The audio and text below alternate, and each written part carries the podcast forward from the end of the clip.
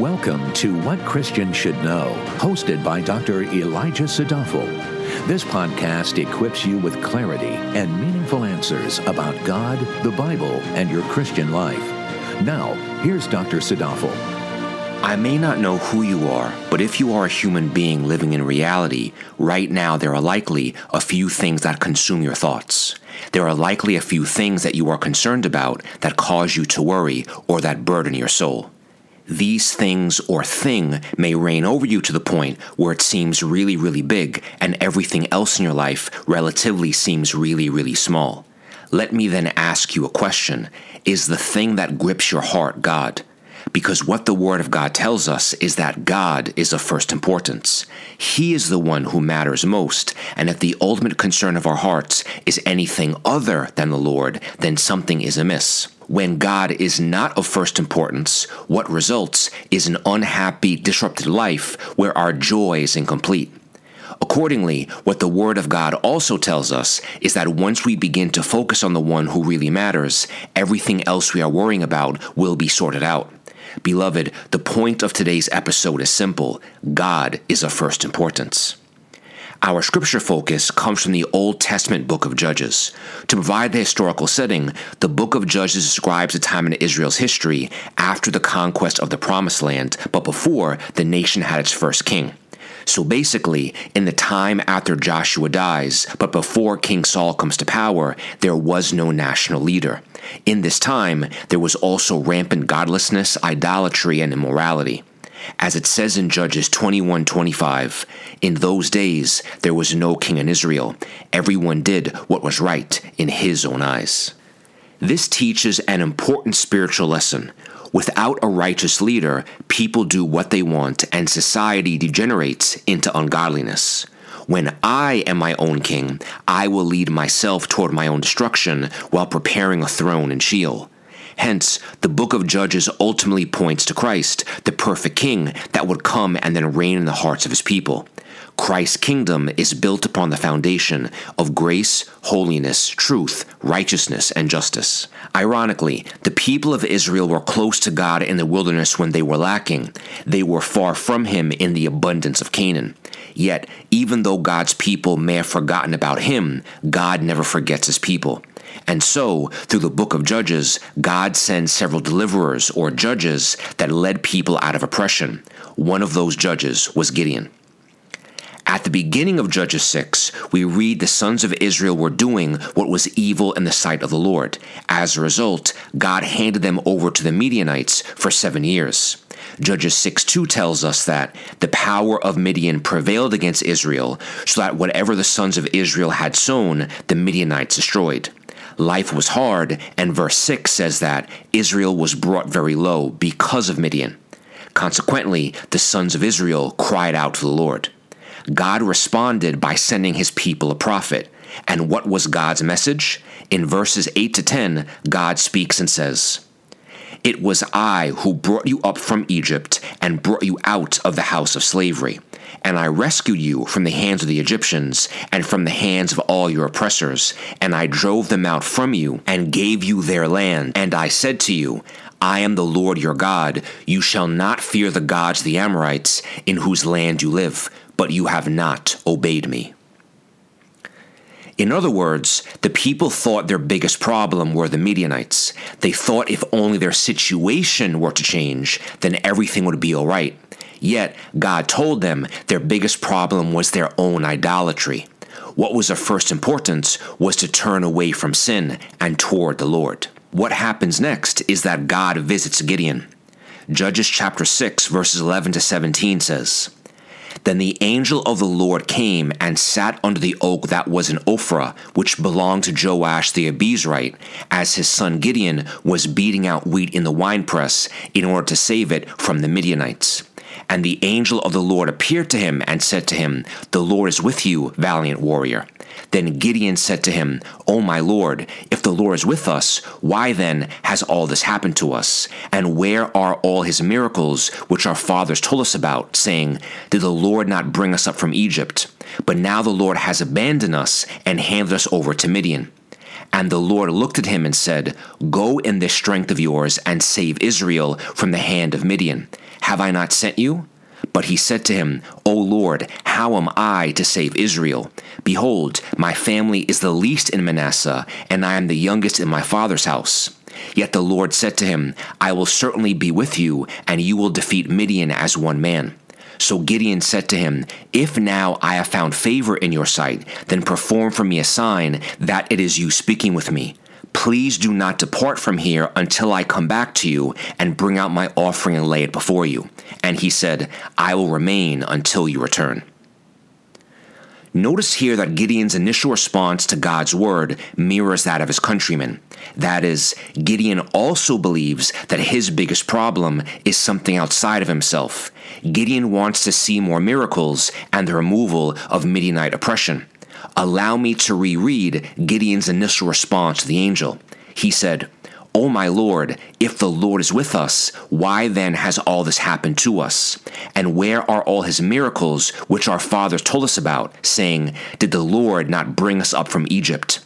But now the Lord has abandoned us and handed us over to Midian. What happens next is that God descends to the level of Gideon's unbelief and performs a sign.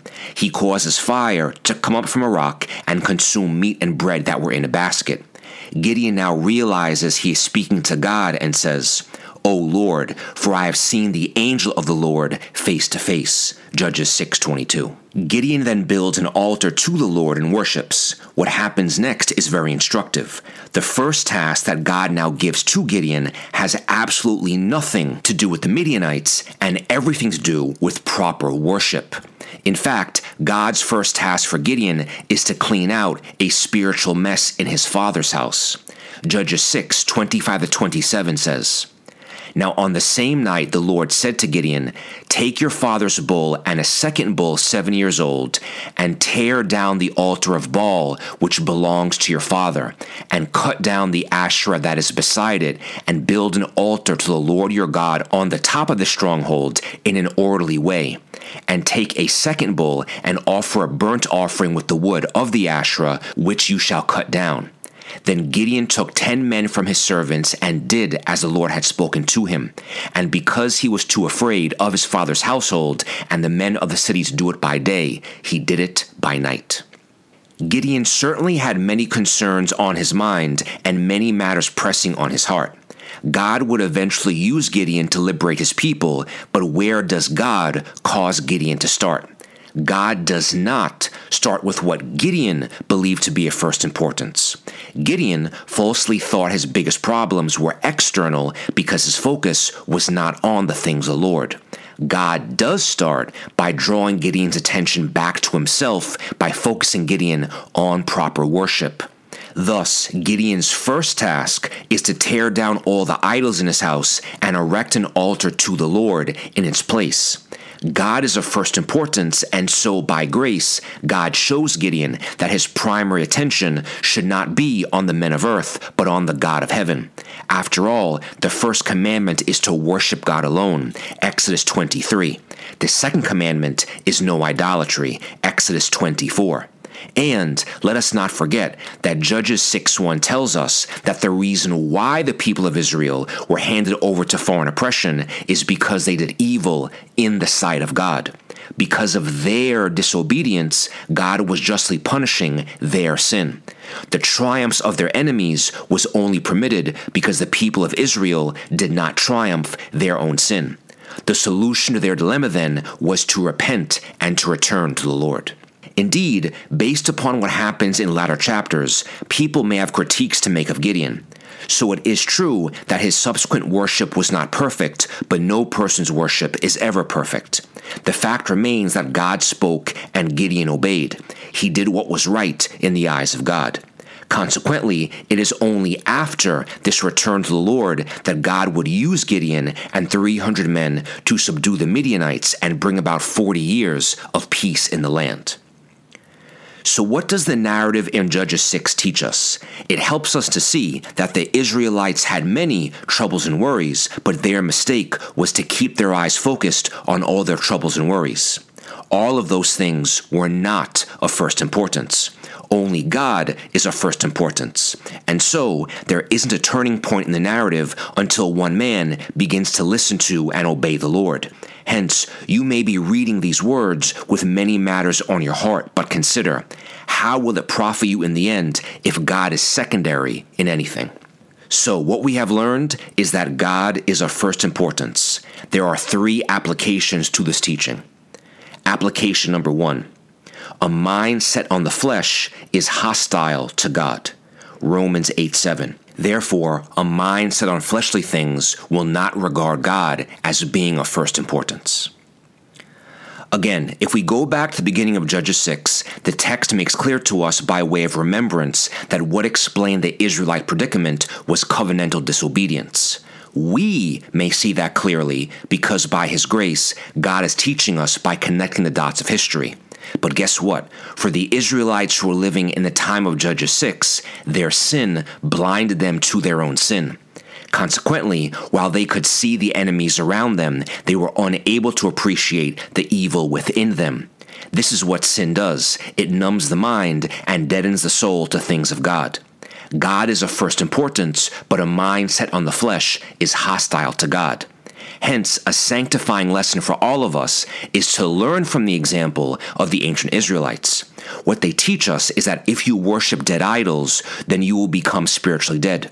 If you permit sin to reign, keep up your lusts, and retain unmortified sensual desires, they will strive against the truth and the things of the Spirit.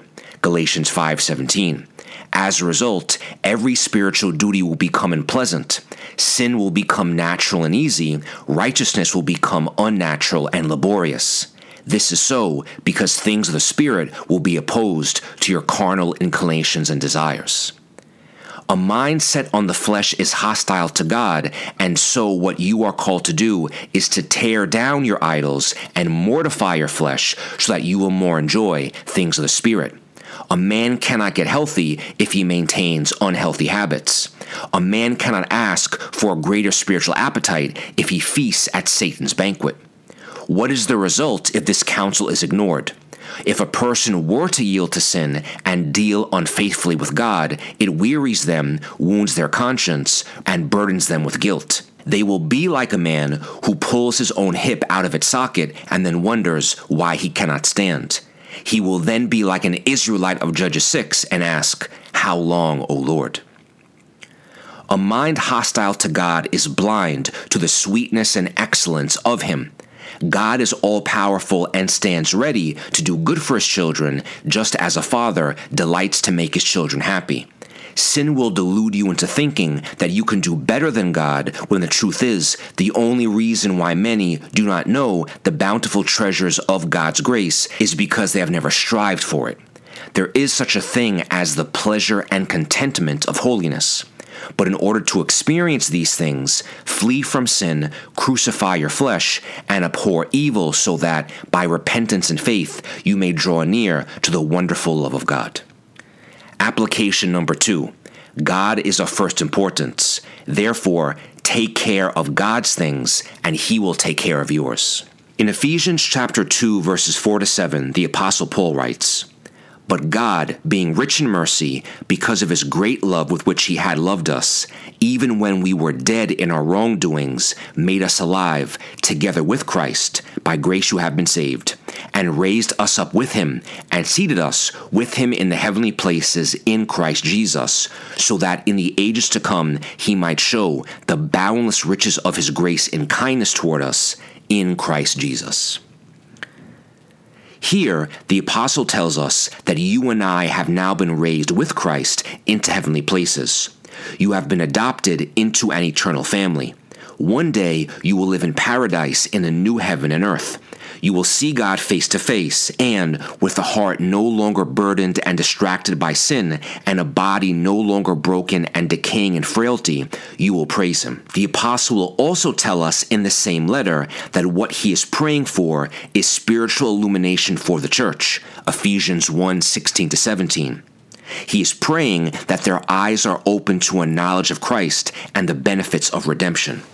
These are the matters that burdened Paul's heart.